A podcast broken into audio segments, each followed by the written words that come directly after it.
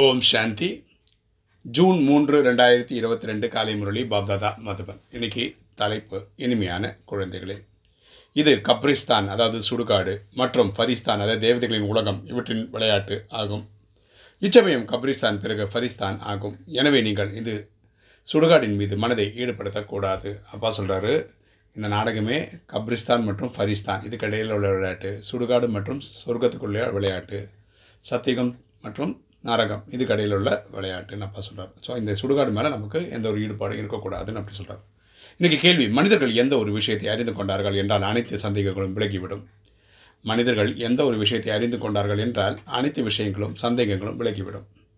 பதில் தந்தை யார்? அவர் எப்படி வருகிறார்? இதை அறிந்து கொண்டீர்கள் என்றால் அனைத்து சந்தேகங்களும் விலகிவிடும். அப்பா சொல்கிறாரு அப்பா யார்? அப்படின்னு புரிஞ்சுக்கிட்டான். அவர் ஆத்மாக்களின் தந்தை. அவரை தான் பரமாத்மான்னு சொல்கிறோம் அவருடைய இயற்பெயர் சிவன். உலகம் அவர் அல்லா ஜஹோவா காட் சிவான் வேறு வேறு பேரில் கூப்பிடுது. எதுவரை தந்தையை பற்றி அறிந்து கொள்ளவில்லையோ அதுவரை சந்தேகங்கள் நீங்காது. எதுவரைக்கும் அப்பாவை தெரியலையோ அதற்கு டவுட் இருந்துகிட்டே தான் இருக்கும். நிச்சய புத்தி உள்ளவராக ஆவதால் வெற்றி மாலையில் வந்து விடுவீர்கள். யாருக்கு நிச்சயம் இருக்கோ அவங்களுக்கு வெற்றி கிடைக்கும். ஆனால் ஒவ்வொரு விஷயத்திலுமே ஒரு வினாடியில் முழு நிச்சயம் ஏற்பட வேண்டும். ஒரு செகண்டு நமக்கு அந்த நம்பிக்கை வரணும்.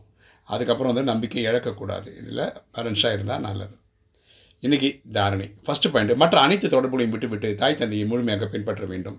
இந்த லௌகீக பந்தனங்கள் வந்து கட் பண்ணிக்கணும்.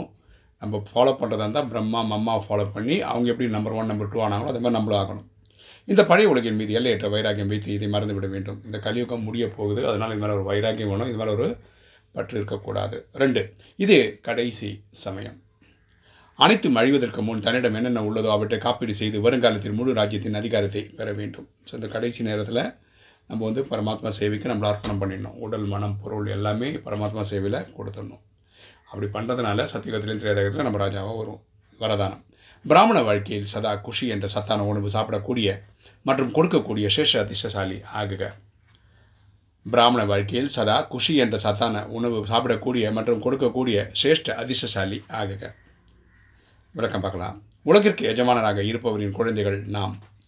எஜமானர்களாக இருக்கின்றோம் என்ற ஈஸ்வரிய போதி மற்றும் குஷியுடன் இருங்கள். நம்ம உலகிற்கு எஜமானனாகிய இருக்க பரமாத்மாவுடைய குழந்தைகளாக இருக்கும். அதனால் அந்த ஈஸ்வர போதியில் இருக்கணும்.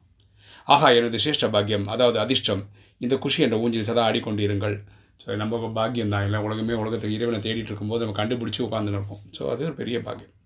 சதா அதிர்ஷ்டசாலிகளாகவும் இருக்கின்றீர்கள். மேலும் சதா குஷி என்ற சத்தான சாப்பிட்டும் பரிமாறிக்கொண்டும் இருக்கின்றீர்கள்.